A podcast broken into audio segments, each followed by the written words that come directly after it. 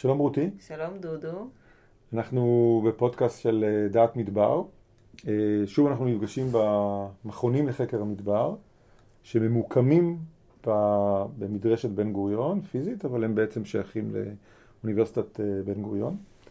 ויש לנו את הכבוד היום לפגוש את פרופסור יעל לובין. בוקר טוב. בוקר טוב. בוקר טוב. כן. ואנחנו נדבר איתה על מדבר. אולי יעל תפתחי ותספרי לנו מה את עושה כאן, מה את עושה במדרשת בן גוריון, ואיך הגעת למדבר. בסדר, אני אשמח. אה, קודם כל, אה, אני אה, אקרא לרעיון הזה, או לפודקאסט הזה, עכבישים במדבר, ברשותכם, כי זה יהיה הנושא. אז באמת, אני אספר קצת על עצמי בהתחלה. ואיך הגעתי לכאן. אז אה, נולדתי בארצות הברית, אני אמריקאית במקור. Uh, הגעתי לארץ בגיל שמונה עם המשפחה, ולמדתי uh, בית ספר יסודי, תיכון, שנה אוניברסיטה ועזבתי אחרי זה, וחזרתי אחרי עשרים שנה. עכשיו גרנו במרכז הארץ, בהתחלה ברמת השרון, שאז היה כפר קטן, לא רמת השרון של עכשיו, אה, ואחר כך בתל אביב.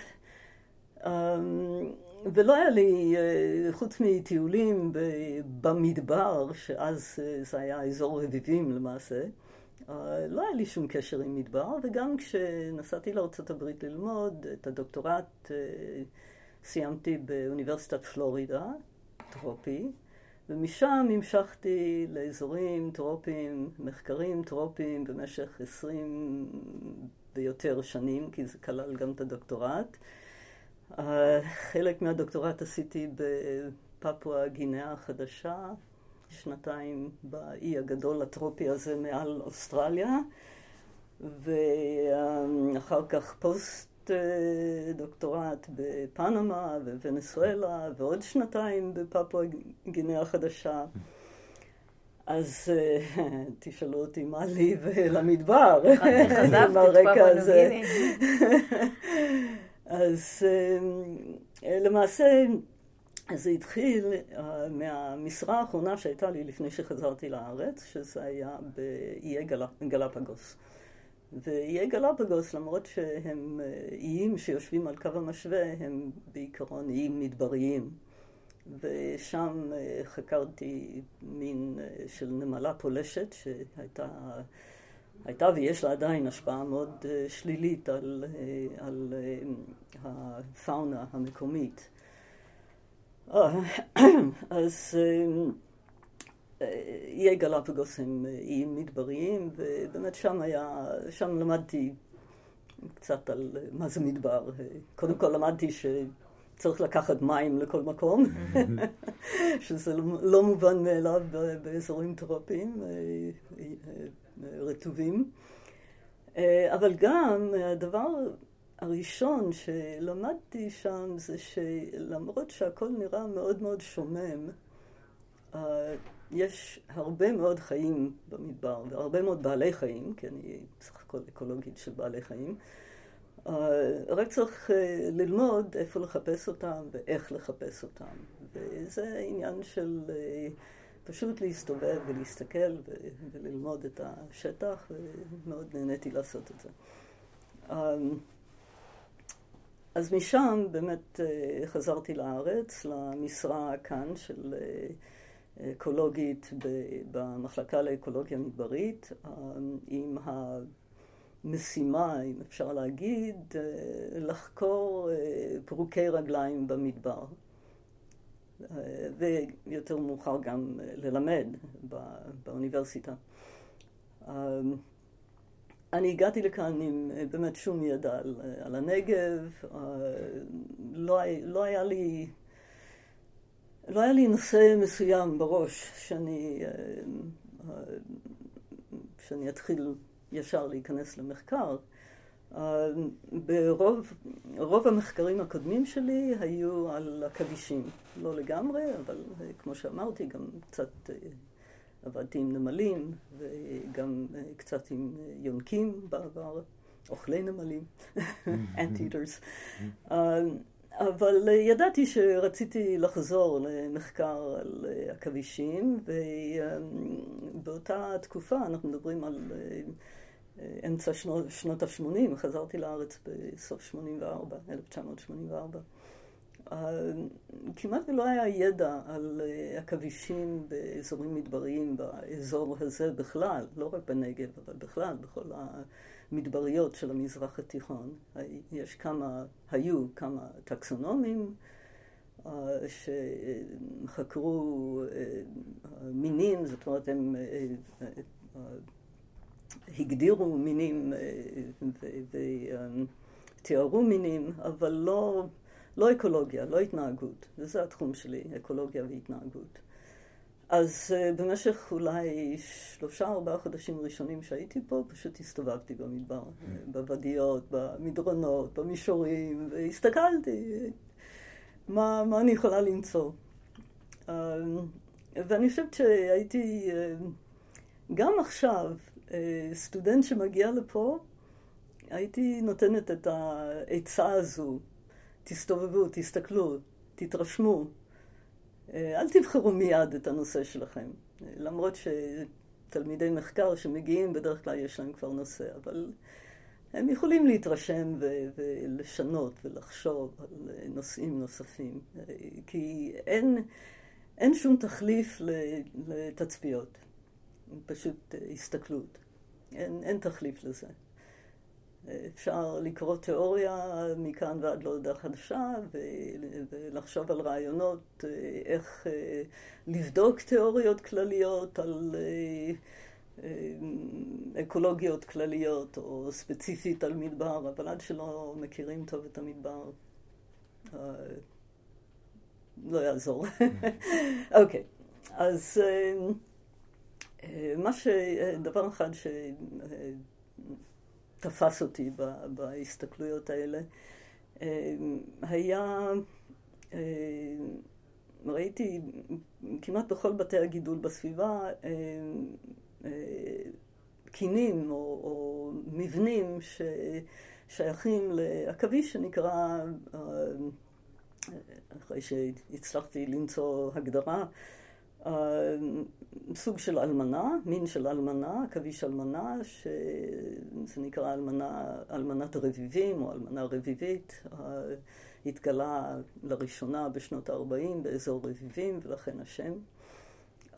עכביש יחסית גדול, סנטימטר באורך גוף, שחור לגמרי, מאוד אה, אלגנטי. אני מדברת על הנקבות עכשיו, הזכרים הם קטנים ו... פחות חשובים, בואו נאמר, מבחינת ה... אה, הנושא ש, שהחלטתי לבדוק, וזה איך הם מסתגלים לתנאי מדבר, אה, מה, מה צורת ההסתגלות. אה, מבחינה התנהגותית ואקולוגית, פחות פיזיולוגיה. אז קודם כל, מה שראיתי בשטח זה קן או מבנה שהוא בצורת אה, שפופרת או קונוס עם הפתח כלפי מטה והשפיץ כלפי מעלה וזה יושב על שיח, עניין של אה, איזה שישה, שבעה סנטימטרים אורך ומכוסה לגמרי בשלדים, שאריות טרף של העכביש. שלדים של חיפושיות, של איזופודים, של נמלים, של אה, כל החשובים, אה, כל מה שהעכביש אה, אכל במשך התקופה שהוא ישב בקן הזה. אז קודם כל שאלתי עצמי, מה זה? בשביל מה כל השאריות האלה? מה... מה למה הוא מקשט את הקן? כן, למה... מה, מה זה כל הקישוטים האלה? מה התפקיד? האם יש לזה איזשהו תפקיד? ו, אמ, ועוד שאלות שמיד עלו, למשל העכבישים הקטנים, הצעירים, בתחילת העונה, באביב, הם יושבים בקינים קטנים, בהתאם לגודל הגוף, ואחר כך, ככל עונה מתקדמת, אז גודל הקן הוא יותר גדול, וזה ברור היה לי שהם לא יכולים להגדיל את הקן. זאת אומרת שהם צריכים לעבור ממקום למקום. אז איך הם בוחרים את המקום? ו... אז קודם כל, כמה נקודות על שיטת הציד, שגם כן זה לא היה ידוע. אז זה אחד הדברים שמצאתי, שמחובר לקצה הפתוח של הקן יש כורים מאוד ארוכים שהולכים מ... מהשיח שעליו יושב העכביש, הקן, לשיח השכן, וזה יכול להיות מטר או אפילו יותר. ובאמצע הכורים האלה יש משטח קטן של כורי משי, ומהמשטח הקטן הזה יורדים כורים מאוד מאוד עדינים, כמעט ולא רואים אותם בעין, צריך זווית מסוימת ותאורה מסוימת. יורדים לקרקע החשופה, ואיפה שהכורים האלה מגיעים לקרקע, יש אה, דבק. וזה דבק סופר גלו, זה ממש... אז אה, איזשהו, איזושהי חיפושית הולכת על הקרקע, נדבקת בדבק הזה, הכור הוא מתוח, ויש נקודת, אה, נקודה חלשה בחיבור לקרקע, אז ברגע שהחיפושית נוגעת בדבק, הכור אה, נשבר בחיבור הזה, מתרום, אה, מרים את החיפושית, כי זה תחת מתח, והיא משתוללת, מנסה לברוח, העכביש מרגיש בתנודות של הכורים ויורד ומעלה את החיפושית למעלה כמו דייג עם הדג שלו, עם חכה. ומחתלת אותו בכורים, ומזריקה הרס, לוקחת אה, חזרה לקן, אה, לאכול שם, איפה שמקום מוגן. אה, אז זה היה מאוד מעניין, קודם כל מה הם, העכבישים האלה, אורך סנטימטר מקסימום, נקבה בוגרת, והם אוכלים טרף שהוא פי שלוש, ארבע, חמש גודל הגוף, אפילו לטאות. ואפילו יש לי תמונה איפשהו של uh, עכביש אוכל צפה hmm. קטן. Uh, אז uh, איך, איך הם מצליחים לעשות את זה, זו גם שאלה. טוב, אני לא יכולה לספר את כל הסיפור, אבל uh, אני רוצה לציין כמה דברים שבאמת uh, מחקר של בערך ארבע שנים, יחד עם uh, כמה שותפים, פוסט-דוק ושותף אמריקאי. Um, מצאנו, וזה קשור באמת ישירות להסתגלות לתנאי מדבר, הצעירים יושבים בשיחים מאוד קטנים, קרוב לקרקע, וזה תחילת העונה כשקר, והקרקע מתחממת ומקרינה אה, אה, חום אה, כתוצאה מקרינה ישירה, יש קרינה חוזרת, אז הצעירים מקבלים את החום מהקרקע. הקן עצמו וזה היה נחמד למצוא את זה, נמצא תמיד שני שליש גובה השיח. וזה ממש חוק. והעכבישים, מצאנו שהם מודדים את ה... איפה לשים את הקן, הם ממש מודדים את השיח. אה, כשהעכביש אה, הולך לבנות קן, או מחפש מקום לבנות קן, הוא עולה על ראש היא, זה הכל נקבות, עולה על ראש השיח, יורדת על כור, אה, עושה את זה מספר פעמים מענפים שונים, מודדת את גובה mm. הענף, ואז ממקמת, ממקמת את, את הקן. עם העונה, העכבישים מתנשלים, גדלים, מתחילים לעבור לשיחים יותר גבוהים, יותר גדולים. ובאמצע הקיץ הם, הם עוברים מלענות, שיחים, לענה, שיח, שיח קטן, לזוגנים, לחמדות, אפילו רתמים, לשיחים או עצים יותר גבוהים, ותמיד שני שליש גובה השיח. באמצע הקיץ טמפרטורת הקרקע יכולה לעלות על 50 מעלות, 60 מעלות אפילו, ממש בימים חמים וקרקע חשופה. ואנחנו, אני מדדתי את הטמפרטורות בתוך הקן ובאוויר ליד, כמובן זרמי האוויר מקררים, כך שככל שהקן יותר גבוה, אז הטמפרטורה בתוך הקן יותר נמוכה. אז זו הסיבה לבחירת שיח יותר גבוה ככל שהעכביש גדל. אבל כשמדדתי את הטמפרטורות בתוך הקן, מצאתי שזה יכול להגיע אפילו ל-48-49 מעלות בקודקוד הקן, כי המשי שם מאוד צפוף. והעכבישים לא שורדים את הטמפרטורה הזו, אז uh, כשהטמפרטורה מגיעה לבערך 40 מעלות, העכביש יורד לפתח הקן, ואם זו נקבה שיש לה פקעות ביצים, היא גם מניידת את פקעות הביצים, והיא יושבת uh, בפתח הקן, ששם הטמפרטורה היא חמש מעלות פחות מ... וזה בסדר. 40 מעלות זה בסדר. 41, mm. אפילו 42. Um, וכאן העניין של הקישוטים. כי אם היא יושבת מחוץ לקן, היא זמינה לכל טורף שטורף uh, uh, על ידי חיפוש ויזואלי, וזה ציפורים כמו חנקנים, uh, זנבנים, ציפורי, ציפורים אחרות ש, שאוכלות אה, חרקים, אפילו סליות, אמ, לטאות, אה, גמלי שלמה, אבל הקישוטים האלה יור... ממש מכסים את האזורים איפה שהיא יושבת, mm. איפה שממש פתח הקן.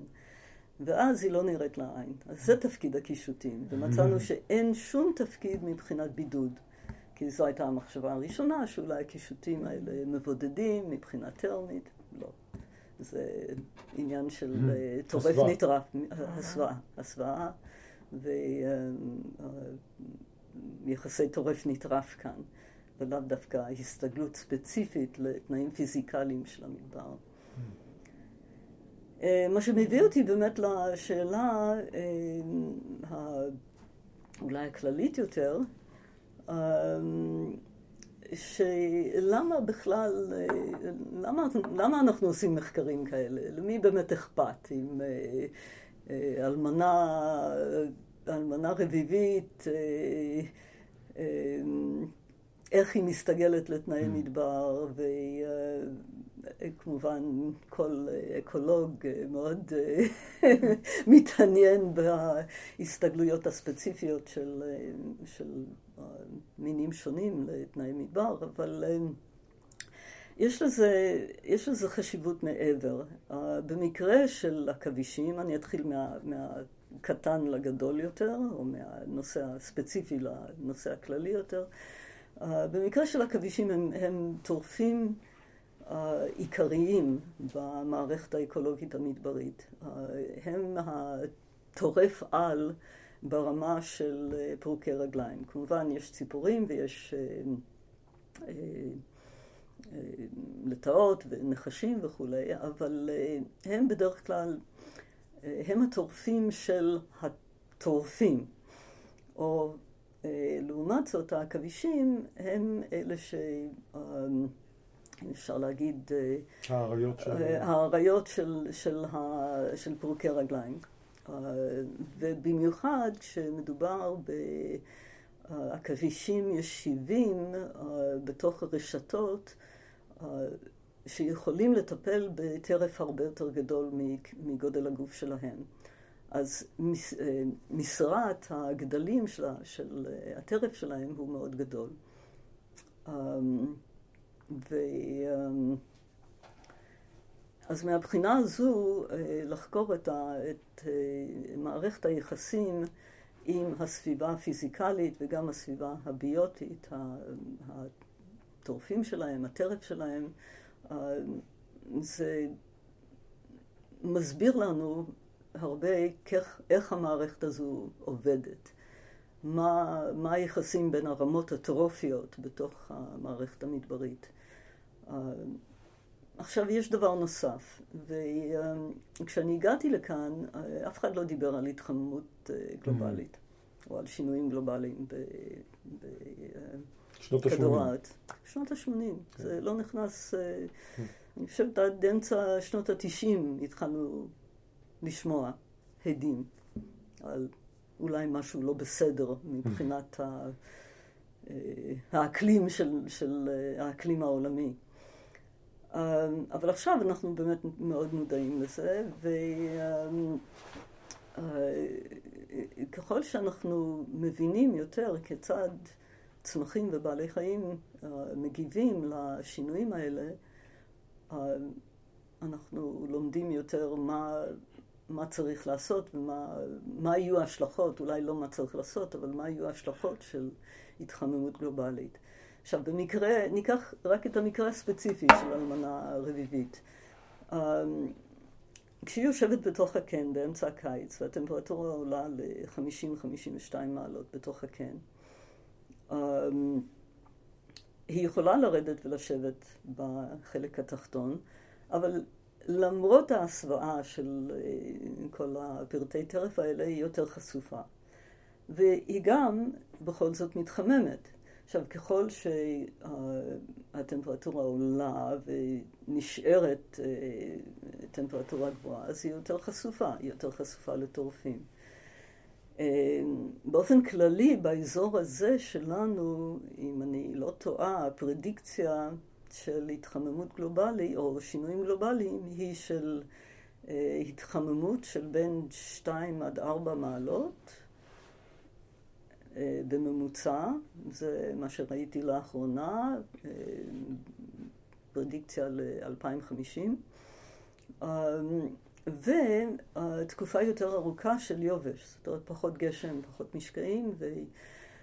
אז כאן יהיו השפעות ישירות על, על העכביש המסוים הזה, האם המין הזה יכול לשרוד את השינוי הזה מבחינת אה, אורך החיים, אורך ואורח החיים שלו, אמ, והשפעה אה, אה, עקיפה דרך השיחים, מכיוון שאם התחממות, אם התחממות של שניים עד ארבע מעלות, גם השיחים לא ישרדו, או שה...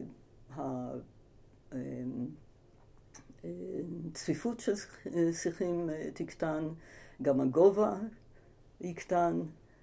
אז שוב, כל התנאים האלה מקשים על אה, הישרדות של, אה, של העכבישים האלה באזור הזה. עכשיו, כמובן זה לא רק העכבישים, זה גם הטרף שלהם, זה גם אה, הטובים. זה מה, כן. כן. אז אני לוקחת, אני לוקחת אה, אה, סלייס, אני לוקחת אה, מין אה, חתך.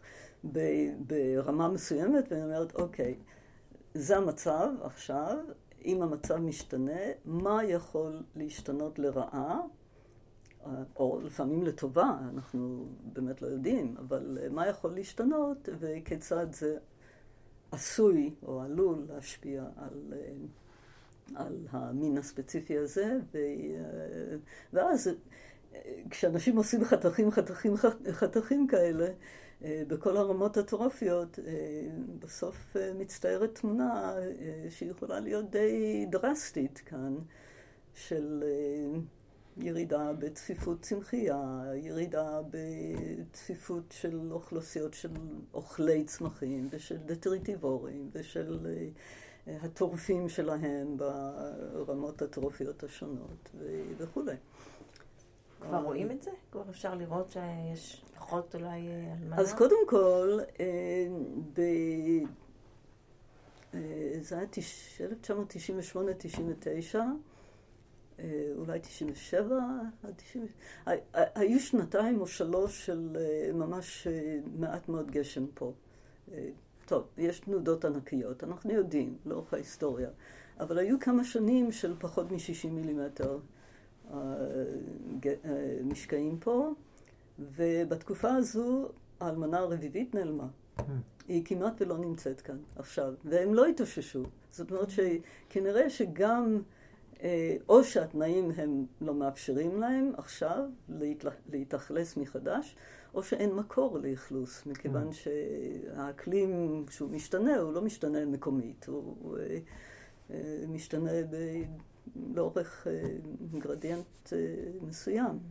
אז אה, למרות שהמין הזה היה סופר נפוץ, כשאני הגעתי לפה, אה, בסוף שנות ה-60 הוא פחות או יותר נעלם סוף מהאזור הזה. שנות ה-90. אה, ה-90, סליחה, כן. וצפונה יותר רואים שיש שם? לא, ה- ה- בכלל האזור הגיאוגרפי שלו הוא מבערך רביבים ודרומה, לא עד, אה, לא עד אילת. אה, אני, ה- האזור הדרומי ביותר הוא בערך אה, אה, מכתש רמון ועבר הירדן. זאת אומרת, הוא עד אזור סופר אריד, כאילו, כן, אזור אריד ולא סופר אריד. כן, כן, לא, אה, כן, לא הייפר ארד, כן, כן, הוא לא כן. נמצא בערבה, אבל הוא כן אה, נמצא בהרי אדום ובאזורים הדומים Hmm. בצד אוקיי. המזרחי, כן, של, של הבקע. אז הנה, את אומרת, אהה. אה,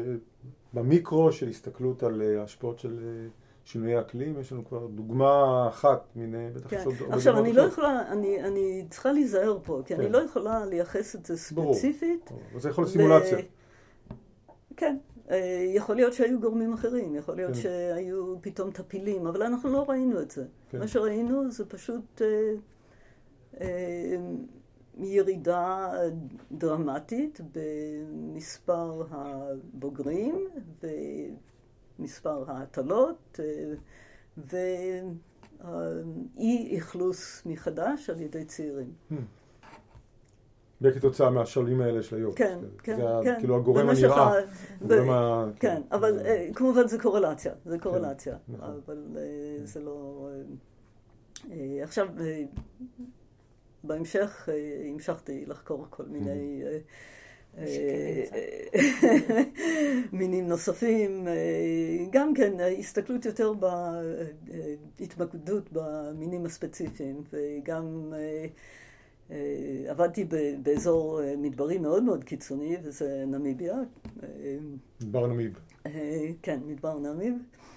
אה, שם אה, חקרתי עכביש אפילו יותר מדהים, אה, או לא יותר מדהים, אבל אה, גם כן סיפור מדהים, שחופר מחילות בדיונות, והמחילה צריכה להיות מינימום 15 סנטימטר עומק, אחרת Mm. אה, טמפרטורה, הטמפרטורה כן. גבוהה מדי, אה, ולמטה ב-15-16 סנטימטר זו טמפרטורה די יציבה, מאוד נוחה, 38 מעלות. העכבישים האלה בשביל פיזיולוג הם צריכים להיות אה, נורא מעניינים, מכיוון שהפעילות שלהם מתחילה ב... אה, כשטמפרטורת הקרקע מגיעה ל-32-35 מעלות. מתחת לזה הם לא פעילים. ו... אנחנו צריכים ללמוד. אז האמת שבעלי חיים כאלה, הם יושבים ממש בקצה של הקצה של היכולת אה, התמודדות, הסתגלות, או פיזיולוגית או התנהגותית, בתנאים קיצוניים מדבריים. ואין להם, אין להם טווח, אין להם... אה, אה, מעבר לתנאים האלה, הטווח הוא מאוד קטן, ואחרי זה הם כבר לא יכולים להסתדר. אה, כשמדברים על, על אה, שינויים אקלימיים באזורים ממוזגים, אירופה, צפון אמריקה וכולי, אז אה, בדרך כלל מדברים על בעלי חיים שיכולים לזוז אה, למעלה. מבחינת אה, altitude, רום. כשמתחיל להתחמם יותר מדי במישורים, ברום נמוך, הם עולים. כאן אין את האפשרות הזו. גם, גם אין לנו, לאן הם יזוזו? למצפה רמון? זה הבדל של כמה מעלות, שתי מעלות, זה לא... אה, ומעבר לזה, אין להם אה, הרבה יכולת להתמודד עם אה, שינויים קיצוניים. וזו נקודה שצריך לחשוב עליה, ב, ב, במיוחד באזור שלנו. לכן, ה- לכן ואותו דבר הרגישות, הצמחייה. כן, לכן הרגישות, רגישות ל climate change היא רגישות מאוד אה, של מעלות בודדות לפעמים. היא כן. לא רגישות של יהיה כאן כן. עוד עשר מעלות, מספיק עוד שתי מעלות כן, ואנחנו כן, כבר... כן, אה, כי זה לא רק הטמפרטורה עצמה, זה גם אה, אה, אה, פרק הזמן של אה, יובש. טמפרטורה יותר גבוהה ושל יובש, כן, כן. ומשקעים. ועכשיו כשאין את האלמנה הרביבית, יש שינויים בבעלי החיים האחרים? מתרבים? אה, אני ראיתי שינויים בעכבישים אחרים, כן, כי אנחנו עשינו, אה, במשך מספר שנים עשינו סקרים של אה, כמה מינים אחרים, ואנחנו רואים שינויים, ירידה באוכלוסיות של עוד שני מינים לפחות. מצד שני, יש כניסה של כמה מינים שלא ראיתי אותם בצפיפות כל כך גבוהה בתקופה לפני כן, אז אה, יכול להיות שהם מסתגלים יותר טוב. זאת אומרת, יש שינוי בהרכב החברה. אמ, אז אה, כרגע אני לא יכולה להגיד אם יש ירידה כללית בביומאסה של, למשל, של עכבישים, אבל יש בהחלט שינוי במגוון ובמארג המינים, בחברה של המינים בסביבה. כן. ומה אנחנו, תשמע... מה אנחנו לוקחים מזה, מעבר לתובנות שהשינוי אקלימי יוצר, מה אנחנו בתור אה, בני אדם או המין האנושי לומדים מההסתגלויות האלה? שאלה טובה. מההסתגלויות של, אה, של מינים אחרים, אנחנו, אני חושבת שאנחנו לומדים ש...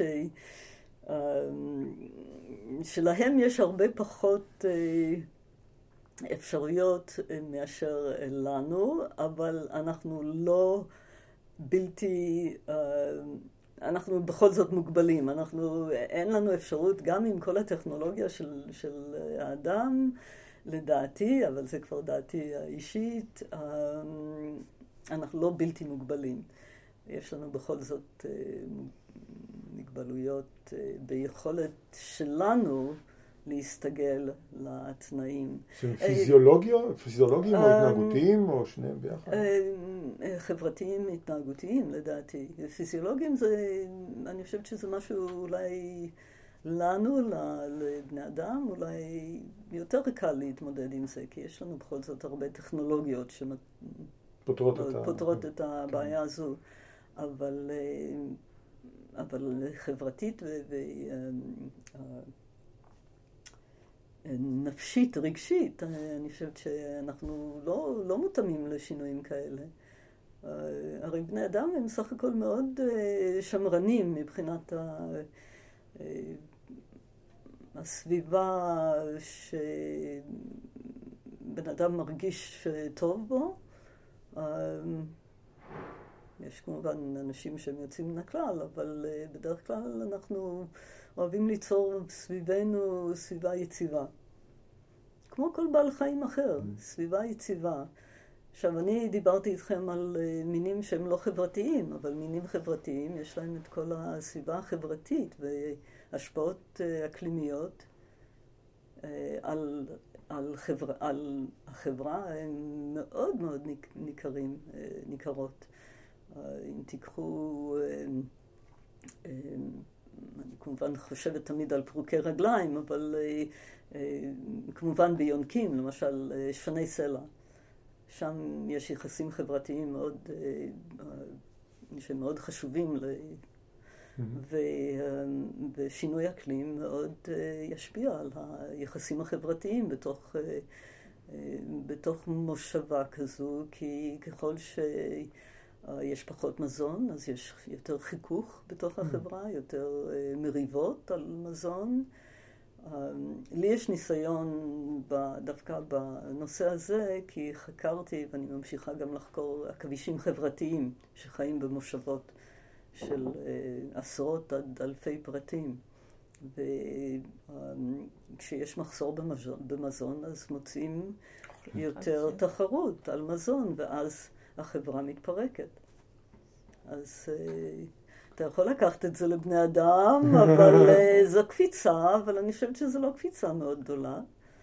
בכל זאת. אה, זה, זה נכון שאנחנו גם, כשאנחנו מדברים על אדם במדבר, אנחנו ישר קופץ לנו היבטים אולי הפיזיולוגיים, כן. אה, חם, קר, אה, כן, פיזיולוגיים פיזיקליים, פיזיקליים, כן, כן. ופחות אנחנו לא... מודעים להיבטים החברתיים של זה. אבל אני חושבת שזה ההיבט החשוב ביותר, לדעתי. יש איזו דוגמה של עכבישים חברתיים שהחברה הפכה להיות אכזרית יותר, או אני לא יודעת אם הייתי אומרת אכזרית, אבל כי זה, זה אולי קצת האנשה. אבל כן, יותר, יותר תחרותית, למשל. אני חוקרת עכבישים חברתיים בנמיביה ודרום אפריקה. שם אנחנו מדברים על אזור שהוא קצת פחות יובשני, סוואנות. אבל שם גם כן יש תנודות מאוד גדולות במשקעים משנה לשנה. שנה יבשה, המושבות הרבה יותר קטנות, וזה מכיוון שפרטים פשוט עוזבים. ומי עוזב? וזה מעניין. עוזבים הפרטים הקטנים, שהם לא יכולים להתמודד עם תחרות על מזון, ועוזבים הפרטים הגדולים ביותר, שיש להם סיכוי לאכלס מקום חדש ולהתחיל מושבה חדשה. כי יש להם את ה-resources, את המשאבים הגופניים, ומי שנשאר הם בעיקר הבינוניים, כן. עכשיו, יש גם מחקרים, לא שלי, אבל שמעידים על, אפשר להגיד, תכונות אישיות, personalities, גם בפירוקי רגליים, כולל העכבישים החברתיים האלה. יש חוקר אמריקאי שמסתכל על זה, וזה מאוד מעניין. סטריאוטיפים. סטריאוטיפים. כן, תכונות, מה שהוא בודק זה תכונות סטריאוטיפיות כמו, קורא לזה בולדנס, שזה נטייה לצאת, לתקוף את החרק שנתפס ברשת. נטייה לצאת ראשון או לא, או להתחבא, נטייה ל... להיות, לחפש באזור, investigating או משהו כזה. ואני בטוחה שהשינויים הם, הם גם, גם בתכונות האלה, עם, עם המצב ה... הסביבתי, מצב המשאבים הזמינים לפרטים האלה, כן.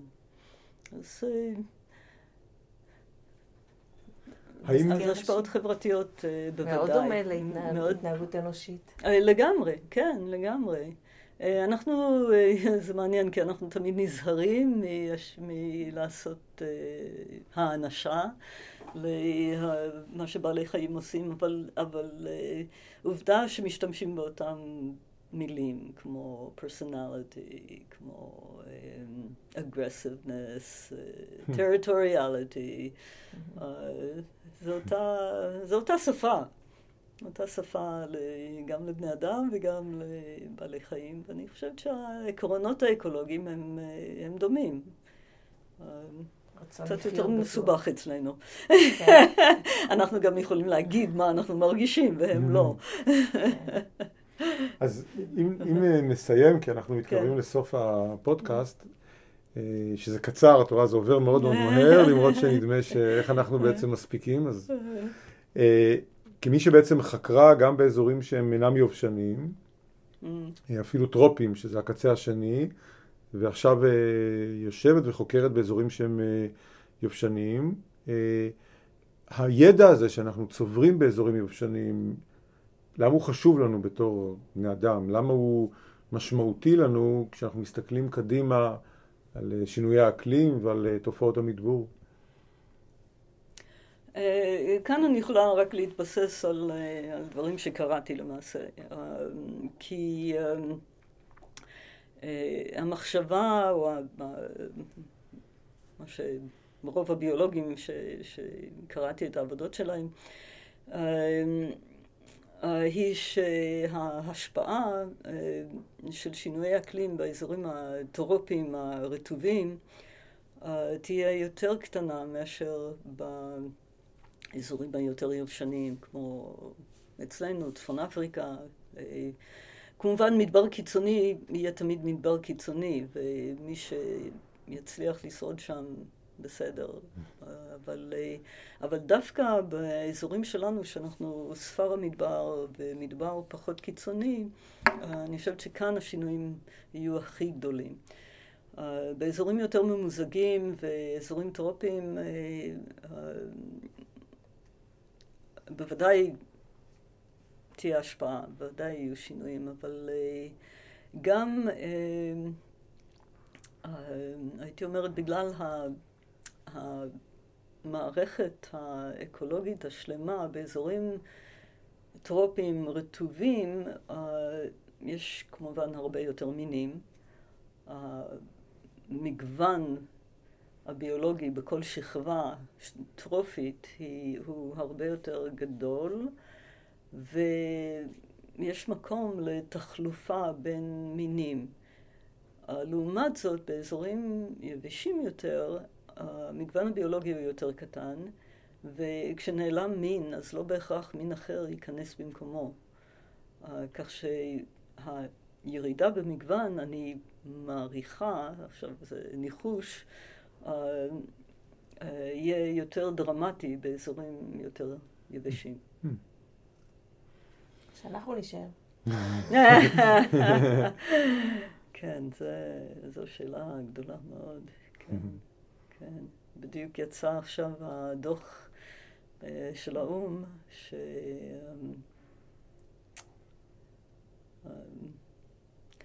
אני חושבת שאנשים צריכים לקחת את זה ברצינות, אבל